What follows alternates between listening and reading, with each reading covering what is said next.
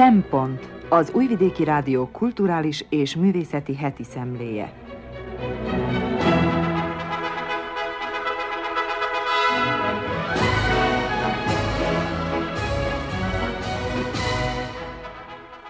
Jó napot kívánok, köszöntöm a Szempont hallgatóit. Madár Anikó vagyok, a mai adás szerkesztője. Jódan Rózsa kezd, aki Lovas Ildikó könyvét ajánlja, nem csak szabadkaiaknak. Csík Mónikától is könyvismertetőt kaptunk, Kovács Jolánka Mosolyfalva meséi című kötetéről beszél. Piros Bálint folytatja a depresszióról és annak a rockzenében való megjelenéséről szóló sorozatát, ezúttal Chester Bennington történetét ismerhetjük meg. Gobi Fehér Gyula eheti jegyzetének címe pedig Miről dönt a rém? A választ is megtudhatják, ha velünk tartanak. Kezdünk! Thank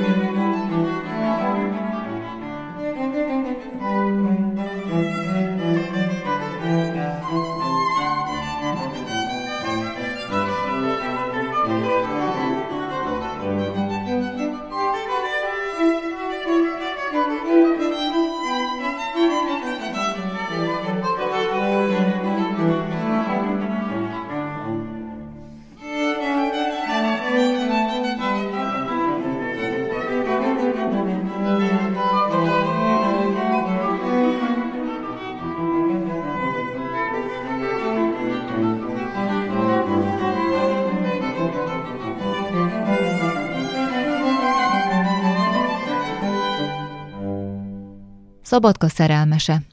Lovas Ildikónak a Város lelke, avagy Identitás jelek című kötetét Jódan Rózsa ajánlja. Lovas Ildikó, József Attila díjas, Szirmai Károly díjas, Herceg János díjas, díjas, Prourbe díjas és még számtalan más díjas, szabadkai születésű és szabadkán is élő.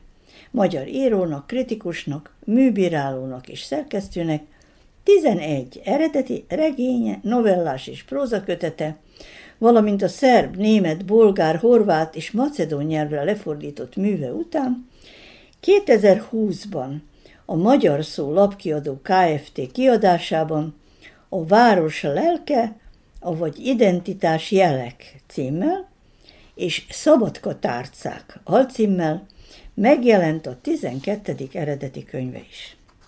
Egyáltalán nem lepődtünk meg, hogy a gyönyörű, albumszerű kiadványt az első szótól az utolsói szeretett szülővárosa történetének emlékfelidézésére, elemzésére, dicséretére és jó akaratú segítő szándékkal felrólt hibáinak bíráló felsorolására, elemző taglalására szánta.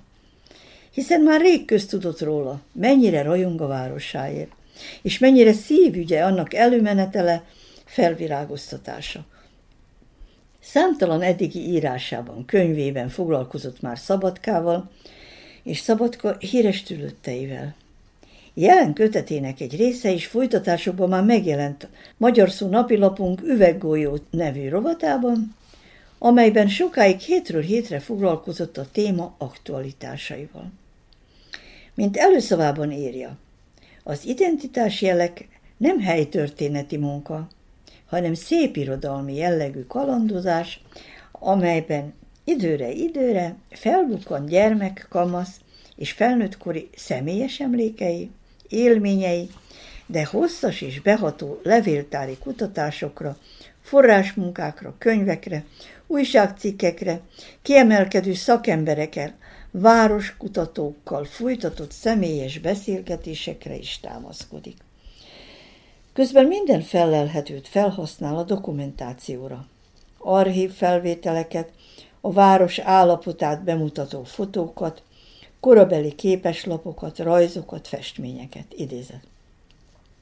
A város kulturális szerepe és szellemisége nem valamely egyszeri esemény vagy dátum eredménye, hanem rétegeket eredményező folyamatosság. Most is történik, írja előszavában.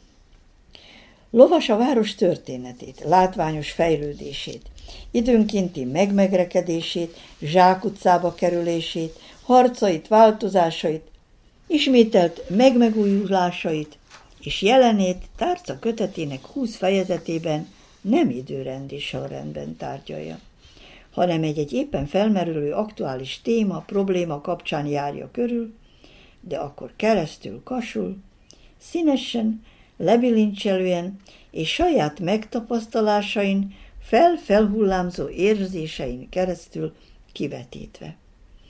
Persze vannak vissza-visszatérő témái, alakjai, megoldásra váró, várató problémái is. Különös forgandó, kalandos és hányatott sorsú város Szabadka. 1391 óta, amióta először említik írásos okiratokban, annyi, de annyi egymásnak homlok egyenest ellentmondó dolog történt a várossal. Nem beszélve az első birtokosairól, Hunyadi Jánosról, Szilágyi Mártonon, Korvin Jánoson, a Szapolyai Jánossal szövetkező Cserni Jovánon, át Török Bálintig, majd az 1542 és 1686 közötti török fennhatóság nehéz évszázadán át a határőrvidéket kialakító katonai kormányig, Rákóczig, a mindent újraíró világháborúkon és bombázásokon át sok víz lefolyt benne akkor is, ha tulajdonképpen legnagyobb bánatára folyó nélküli város. Az évszázadok folyamán hol fent, hol lent. Valamikor Magyarország harmadik legnagyobb városa volt. Lakosság számát tekintve közvetlenül Budapest és Szeged után következett. Villamos közlekedése már 1897-ben volt, idézett. Szabadka teste 1880 és 1910 között fejlődött olyanná, amilyennek ma ismerjük. A cél nem az volt, hogy ilyen legyen. A célenél merészebb, bátra, kezdeményező várost álmodott meg.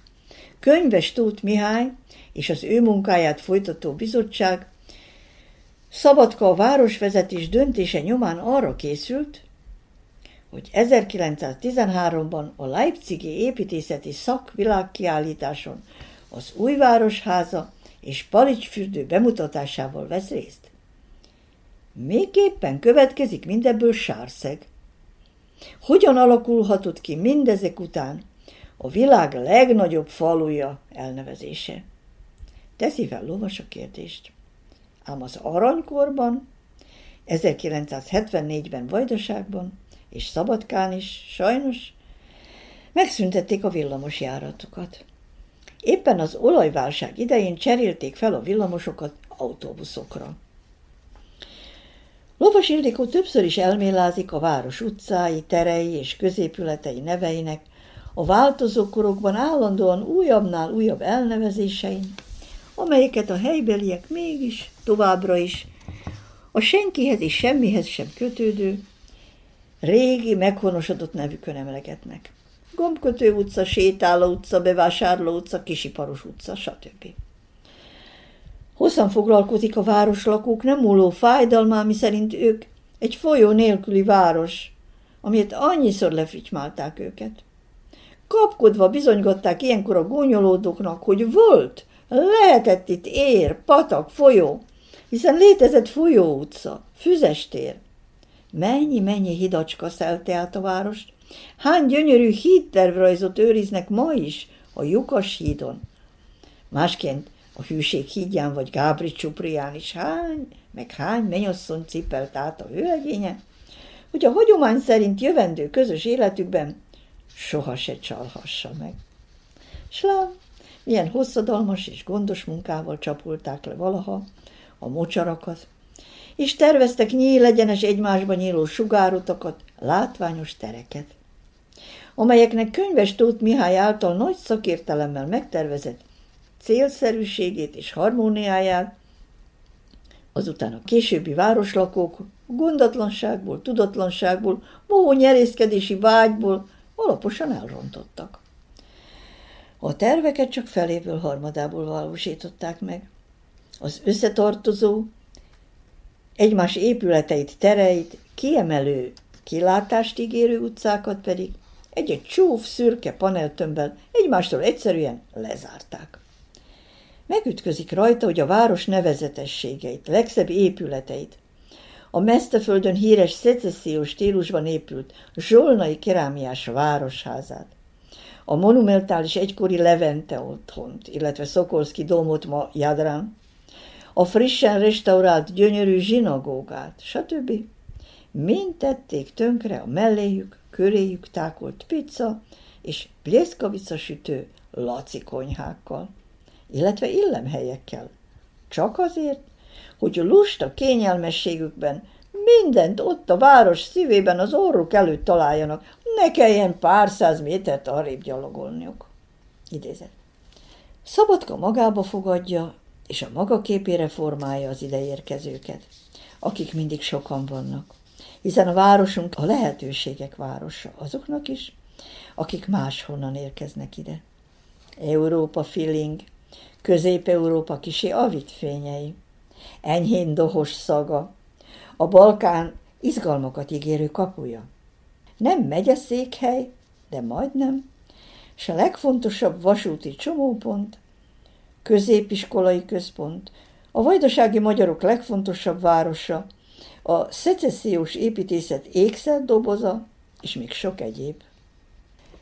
Akik a 20. században ideérkeztek és itt maradtak, legyenek azok délszerbiai egyetemisták vagy bánáti magyarok, maguk is szabadkaievá váltak. Igaz volt ez az állítás hosszú ideig.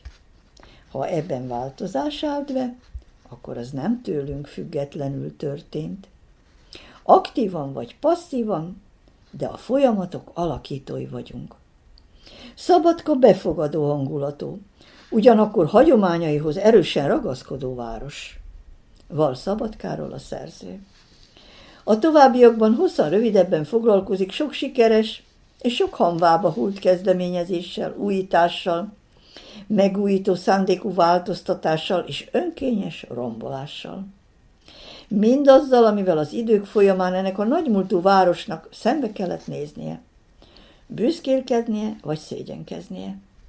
Nyomon követi a nagy stílű, a világ legnagyobb zsoldai kerámiájából készült zöld szökőkutyának sorsát, amelyről sokáig dagadó kebellel úgy hitték a városlakók, hogy vele beléptek a világ vérkeringésébe. Sok európai hírű nagyvárost megelőznek, lefőznek. Ám aztán hagyták, hogy a görkorizók, gördeszkázók és az időjárás vasfoga teljesen tönkre tegyék. Nagy szívfájdalma a színház épülete, amelynek első neve Szálloda Pest várossához volt, és tervezője Skultéti János eleve kettős funkciót szánt neki. Szálloda és színház egymáshoz kapcsolódó egységét képzelte el, amely a báltermet sem nélkülözte, és amelynek szimbolikus lebontása 1985-ben vette kezdetét. Idézett a Szocialista Szövetség művelődési szakosztálya 1985. augusztus 28-i ülésén támogatta a Népszínház új, rendkívül ambíciózus fejlesztési irányultságát. A város következő 7 éves intenzív kulturális életének forgatókönyvét Jobisa Ristics ismert jugoszláv színházi rendező dolgozta ki, és indokolta meg. Íme az esély, hogy Szabadka fontos európai színházi központtá alakuljon. Idéz Lovas egy korabeli jegyzőkönyvből. Nem feledkezik meg róla, hogy valakik engedély nélkül kitépik a védett épület részeként funkcionáló piros bársonyszékeket, és ismeretlen helyre szállítják a népszínházból, a zsidó hitközség nem bírja már művészetnek tekinteni, hogy estéről estére odahugyoznak a zsinagóga közepére egy előadás szerves részeként. Hogy nem marad semmi abból, amin 200 évig veszekedett és vitatkozott a városi elöljáróság, és a közönség, az újságírók, a színészek. Nem maradt semmi a színházból. Idézet vége. Viszont elismeri, hogy akkoriban látta először Halász Pétert, és idézet, az életem, a gondolkodásom, a műveltségem szerves része mindez, a fent említettek mellett Miodra Krivokapics, Ráde Serbedzsia, vizuális erejének látványa, élménye is. Látni és megtapasztalni a színházi jelenlétet. Idézet vége. Ám, idézet. Mire Jubisa Risztics a mágus elhagyta Szabadkát, érték helyett már csak pusztítást hagyott maga után. Akik őt Szabadkára hozták, a multikulturalizmus hívei nem tartották fontosnak a szabadkai színházi élet hagyományait. Idézet vége. Lehetetlen ennek az oly sokat megélt városnak minden fontos korszakát, olykor életbevágó eseményét, és annak a vaskos, majd 300 oldalas könyvnek minden jelentős mozzanatát, amelyeket a könyv szerzője olyan részletekbe menően, oly nagy szeretettel és belső tűzzel, városa iránti határtalan lelkesedéssel mesél el az olvasónak, még csak meg is említeni. Kénytelen vagyok pásztázni közöttük. 1743-ban Szabadka mezővárossá. 1799-ben pedig végre hosszadalmas kérincsélés után szabad királyi várossá avanzsál. 1869-ben begördül a városba az első vonat? Ó, mennyire szüksége volt ennek a hangyaszorgalmú lakosságnak a vasútra, terményeinek értékesítésére. Az 1846-os statisztikai adatok alapján összlakossága már 42 ezer. A város négy vásárát évente előre láthatólag 4 ezer személy látogatná. A város utasforgalma Szeged, Pest és Baja irányába körülbelül 6 ezer személyből állna. A mintegy 1700 ludasi kertész egész éven át ellátja termékeivel a szabadkai piacot mivel a város évi teherszállítása meghaladja fél millió mázsát, nagyon is szükség volna vasútra. Idézet vége. Elképesztő számok. És szinte elképzelhetetlen szorgalom és kitartás, ami a számok mögött rejlik. Az ember kitartó és sikerre vívő küzdelme a természettel. Unalomig ismert kifejezés, hogy ez volt a vidék éléskamrája. A modern szabadka megteremtése, annak víziója az 1902-től 1918-ig regnáló Bíró Károly polgármester nevéhez fűződik, idézet. Nevéhez fűződik Szabadka szimbólumának, a szecessziós stílusú városházának a felépítése, valamint Palicsfürdő rendezése, a szecessziós épület együttes és a nagypark.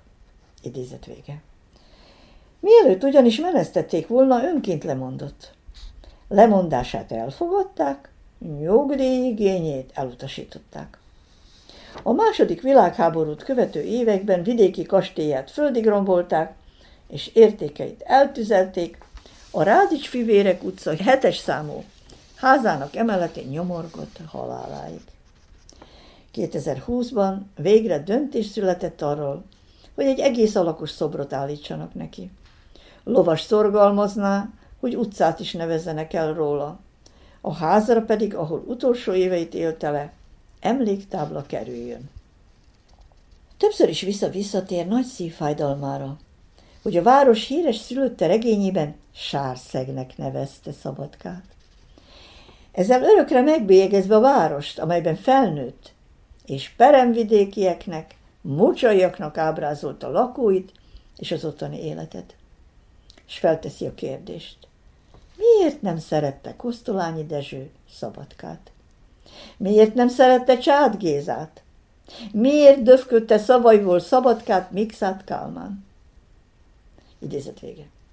S miért írta a tanszék alapító Sinko Ervid regényében azt, hogy Szabadka nagyjában és egészében csak annyiban különbözött valami szürke, poros, illetve sáros falutól, hogy olyan óriási falu, nincs is a világon.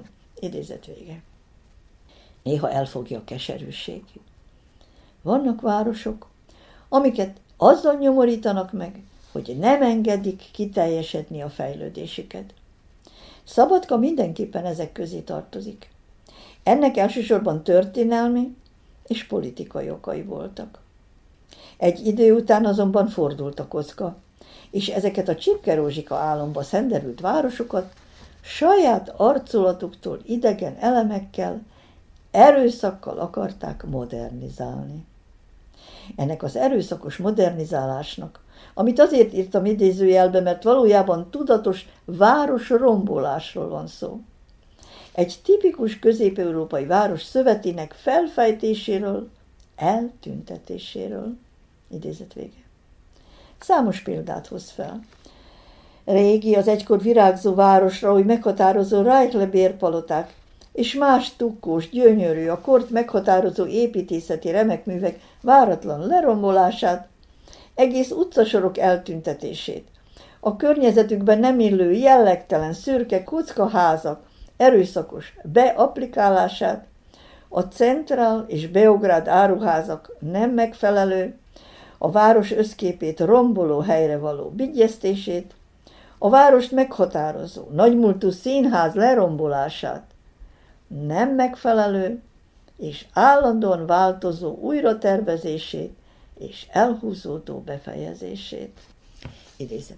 Annak megértése és elfogadása, annak a bonyolult és mégis végtelenül egyszerű ténynek a befogadása, miszerint a szabadságműszer, ha egy város lelkéről beszélünk, nem ismer hibásokat, győzteseket és veszteseket, ilyeneket csak az emberek ismernek. A szabadságműszer a közös múltat és a közös jövőt ismeri. Ennek alapja a város körüli tájban megbúvó 17 középkori templom, idézet vége, írja a lovas a kötet záró fejezetében.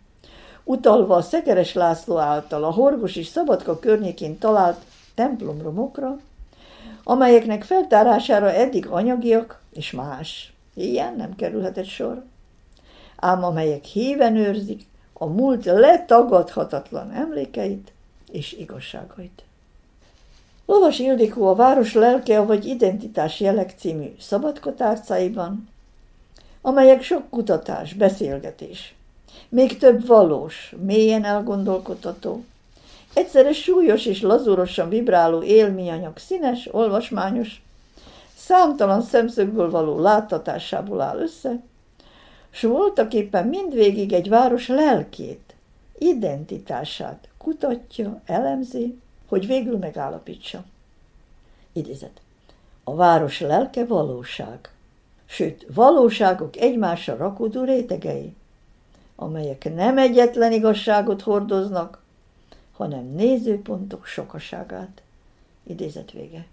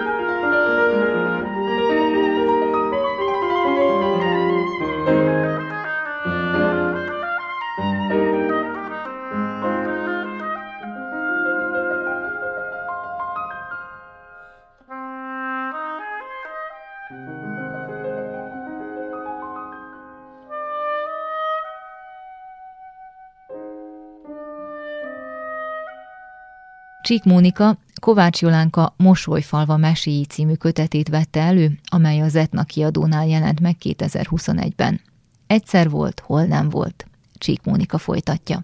Kovács Jolánka Mosolyfalva meséi című kötete mind tartalmában, mind megjelenésében figyelemre méltó kiadvány.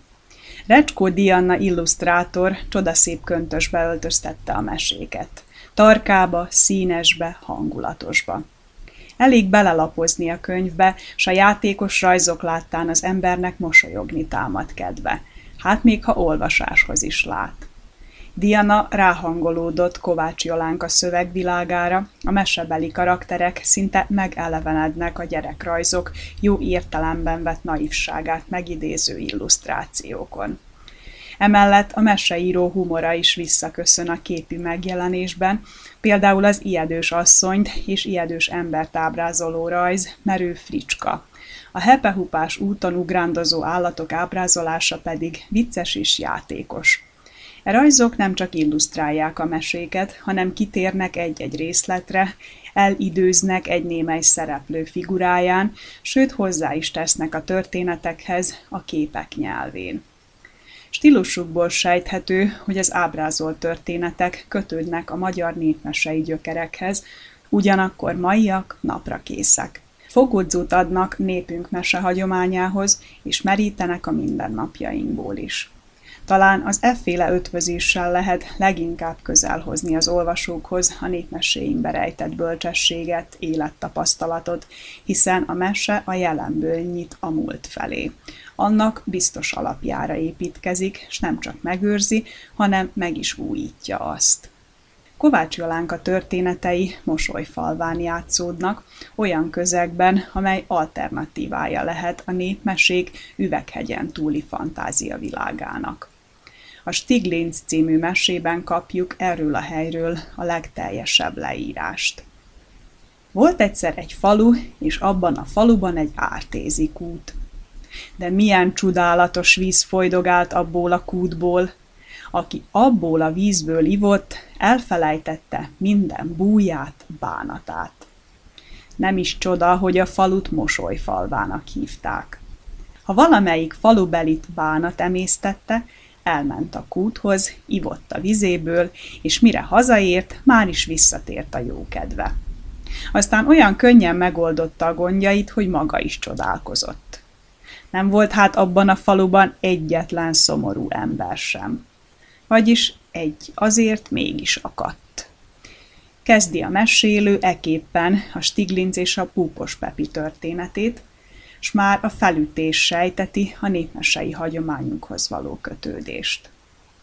Megjelenik egy különleges helyszín, ahol csodakút található, amely az örök élet, illetve az örök ifjúság forrására emlékeztet. A két szereplő is különös páros, egy beszélő madár és egy púpos szám kivetett. Az egyedüli boldogtalan teremtmény ebben a földi paradicsomban. A továbbiakban bonyolódnak a szálak, s a népmesei jellegű lezáráshoz némi erkölcsi jó tanács is párosul.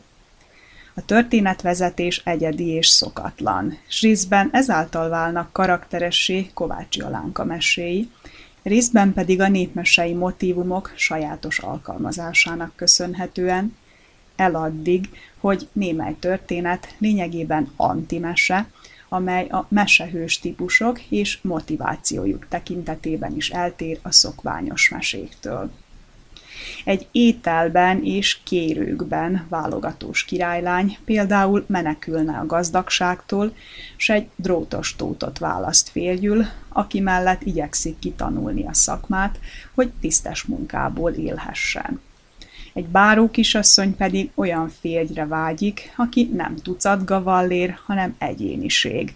Meg is találja egy kézen járó báró személyében. De nem csak királylányok és báró kisasszonyok népesítik be mesekönyvet, hanem tündérek, cívódó házaspárok, világlustája fiatalemberek, nagyszájú asszonyok, hepehupákon ugrándozó erdei állatok is.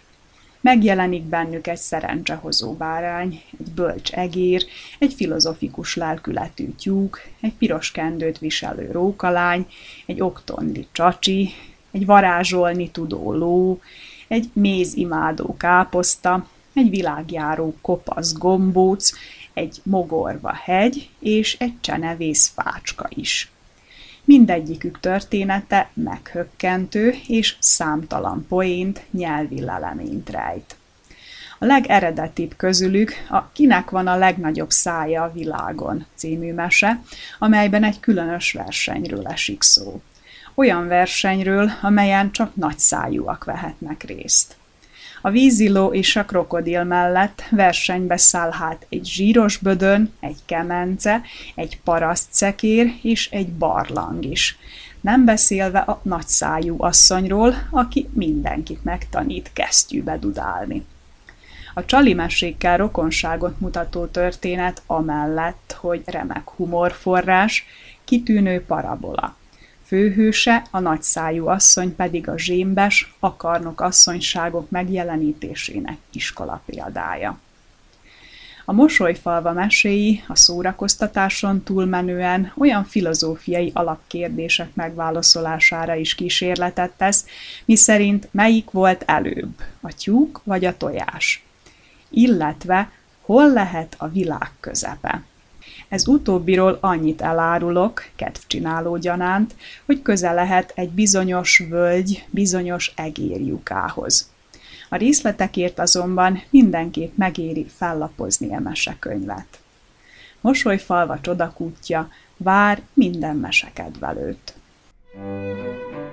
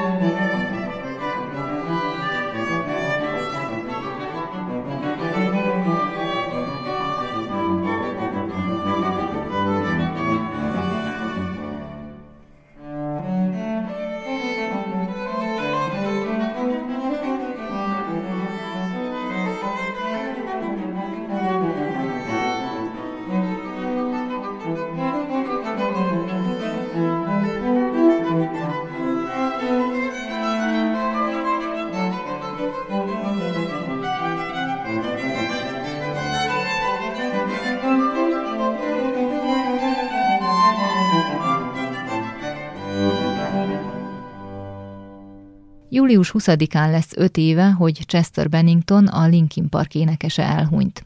A zenész életéről és a zenekarról Piros Bálint mesél.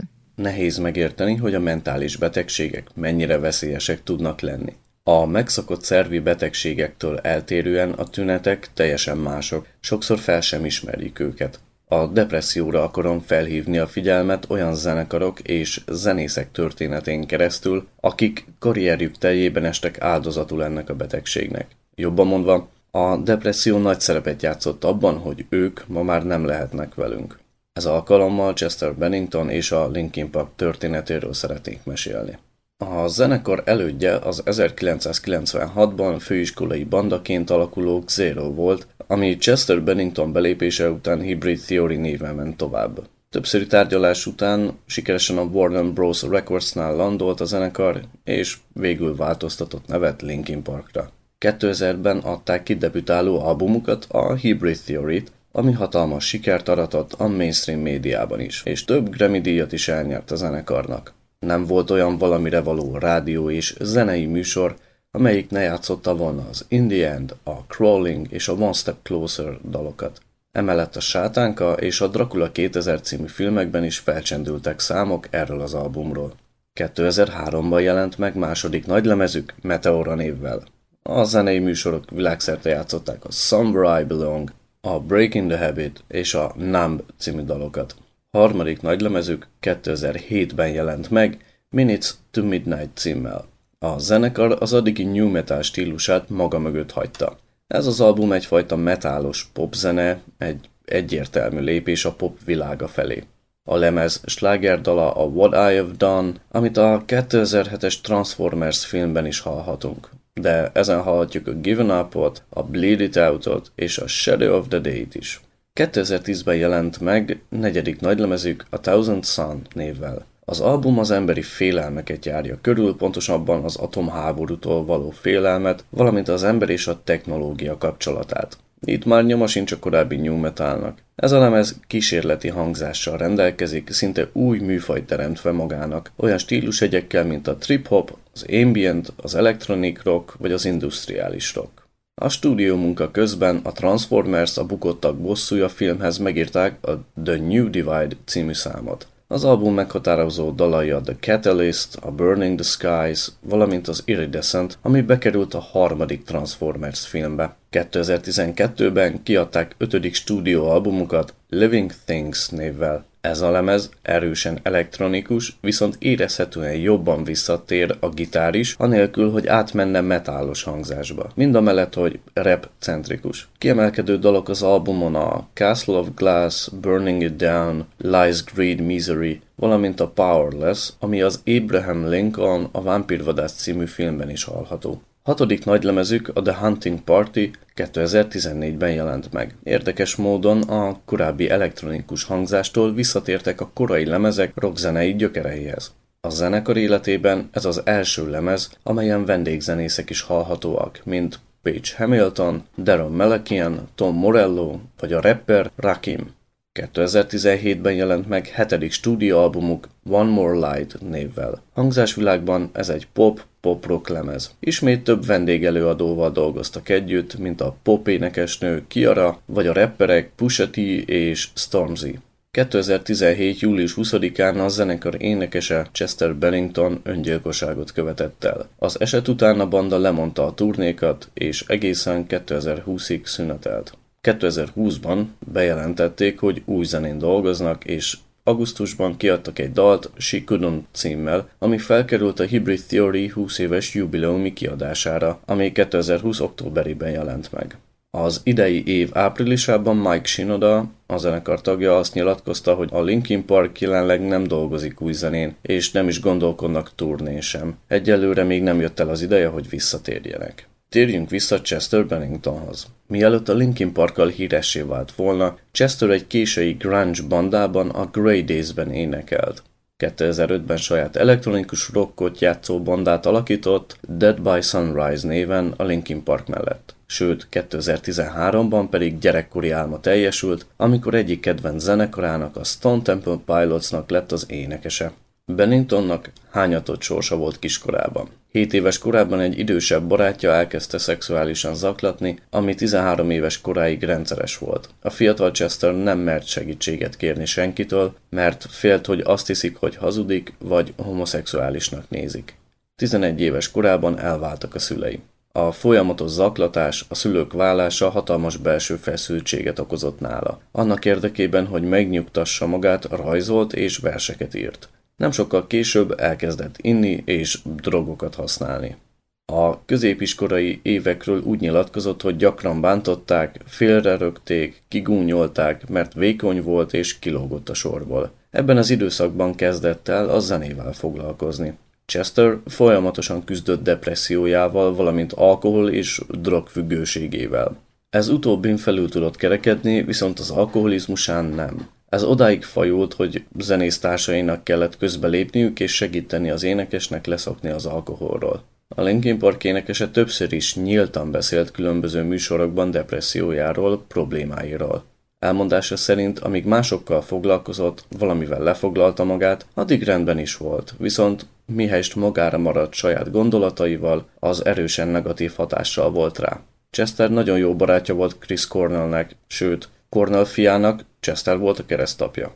Benningtont mélységesen lesújtotta a Soundgarden énekesének halála. Két hónappal később Chester felakasztotta magát azon a napon, ami Chris Cornell 53. születésnapja lett volna. Felesége szerint nem voltak előre látható jelei a tragédiának. Chester Bennington és a Linkin Park munkássága meghatározó volt a 2000-es évek new metal stílus irányzat kibontakozásában. Chester remek énekes volt, munkássága emberek millióit érintette meg, és hozta össze. Should have stayed were the signs I ignored. Can I help you not to hurt anymore? We saw brilliance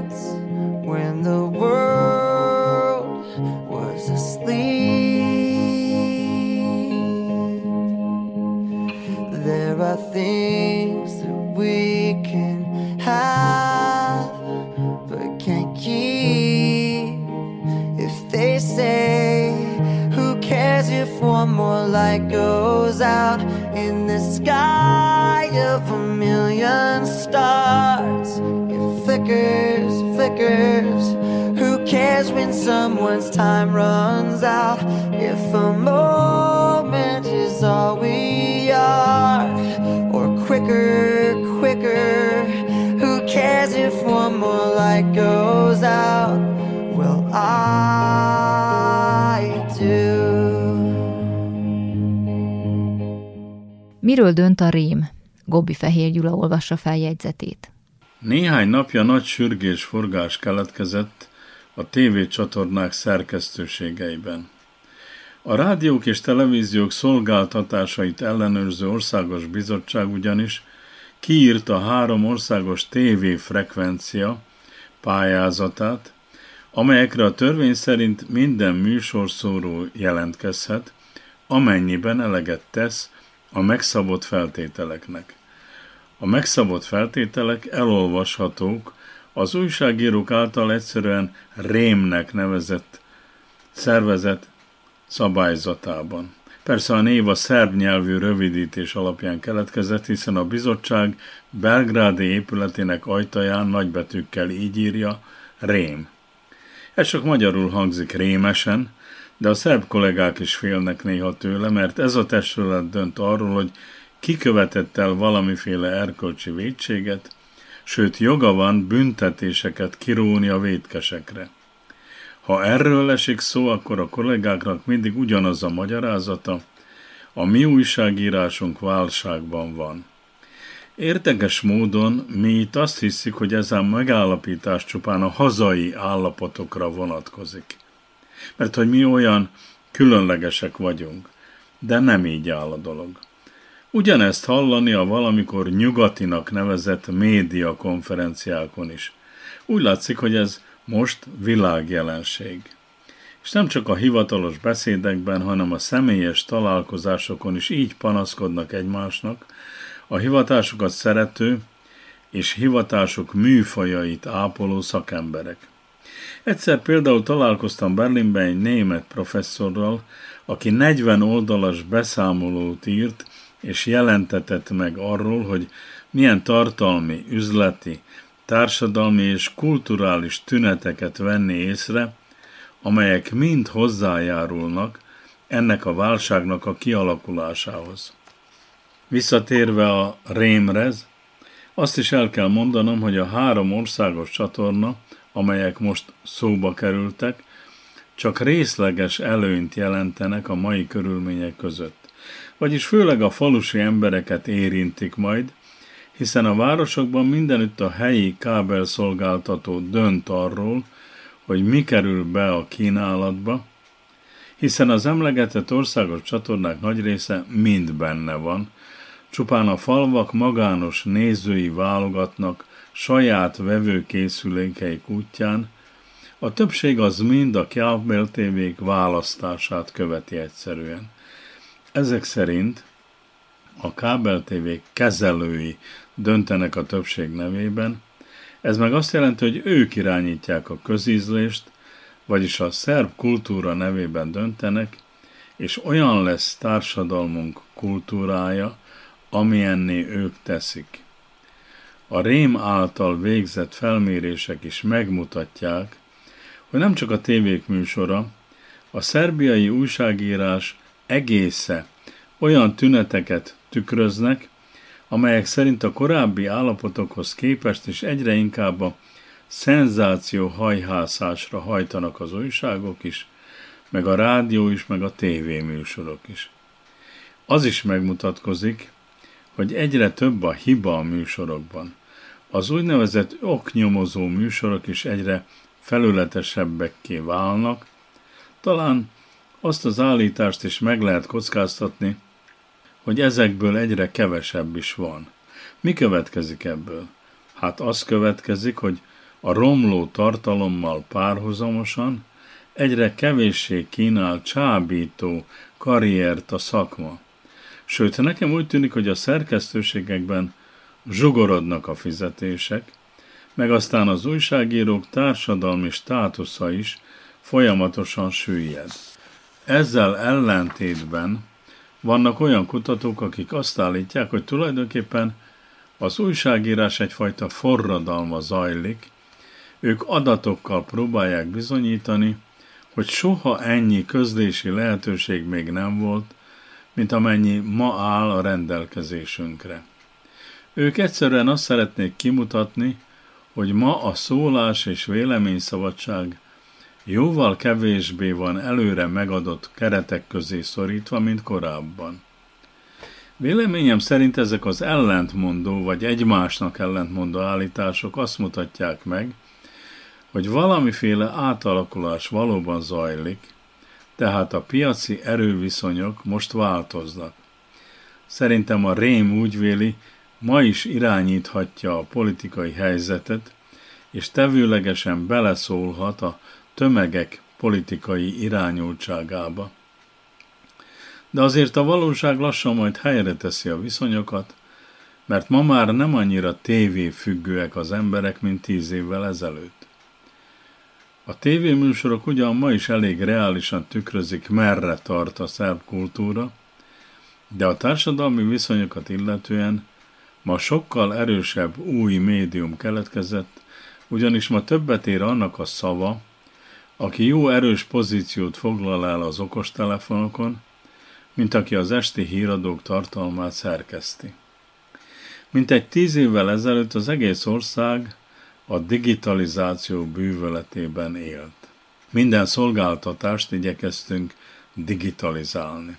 Ez sok esetben, hála Istennek sikerült is, és például a koronavírus megjelenésekor bebizonyosodott, valóban előre segített, előre lendített bennünket.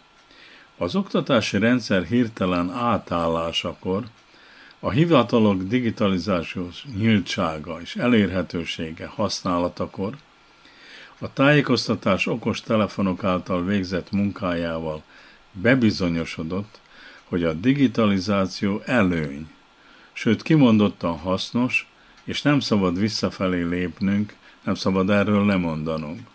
Persze megtörtént, hogy az újságíró társadalom egy része úgy látta, az előretörő digitális média, és persze az internet tönkreteszi az újságírás eddigi üzleti modelljét vagyis elrontja a közvélemény alakításának eddigi módszereit. Sőt, a nyilvánosság természetét is elrontja, meg aztán érthetetlenné teszi az információ áramlást, a hírfogyasztás bevett szokásait, sőt, az olvasási szokásokat is. Rosszabb esetekben túlélni próbáltak a kollégák, jobb esetekben megkíséreltek új utakat találni.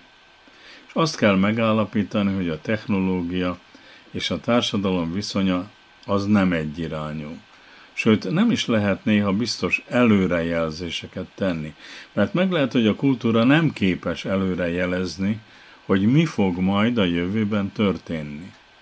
Lehet, hogy csupán úgynevezett megkésett reakciókat tudunk közvetíteni a közönségnek. A társadalmi és kulturális igények értékek, reakciók hálózata, meg a technológiai változások kölcsönösen formálják egymást.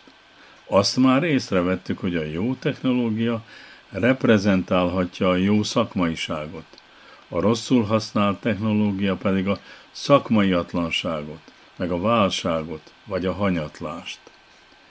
A rém által kiírt pályázat ismét lehetővé tette egy újabb politikai csatározást a tévéműsorok láthatósága meg a befolyása fölött.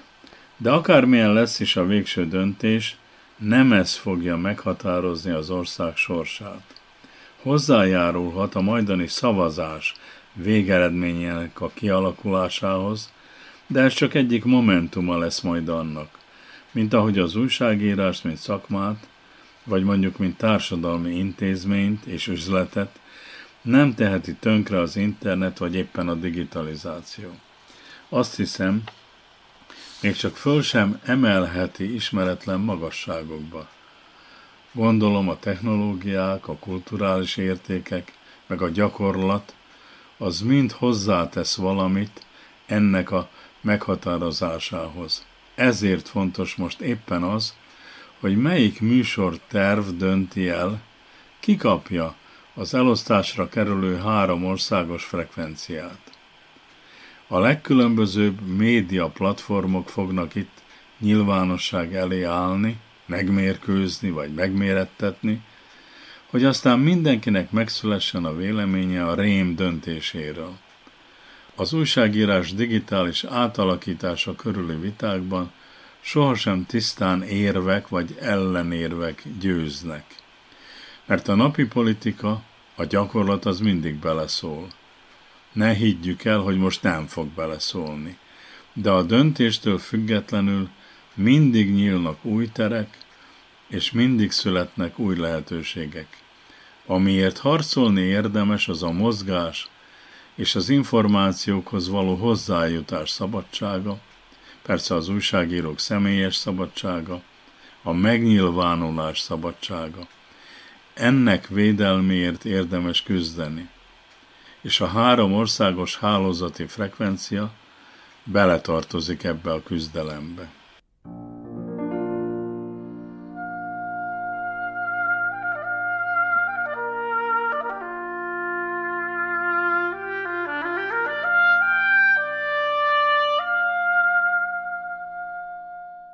Kedves hallgatóink, az Újvidéki Rádió kulturális és művészeti heti szemléjét, a szempontot hallották. A hangfelvételt Sancai Bolya készítette, én Madár Anikó vagyok, a munkatársak nevében is köszönöm a figyelmet. A műsort meghallgathatják a www.rtv.rs.hu honlapon.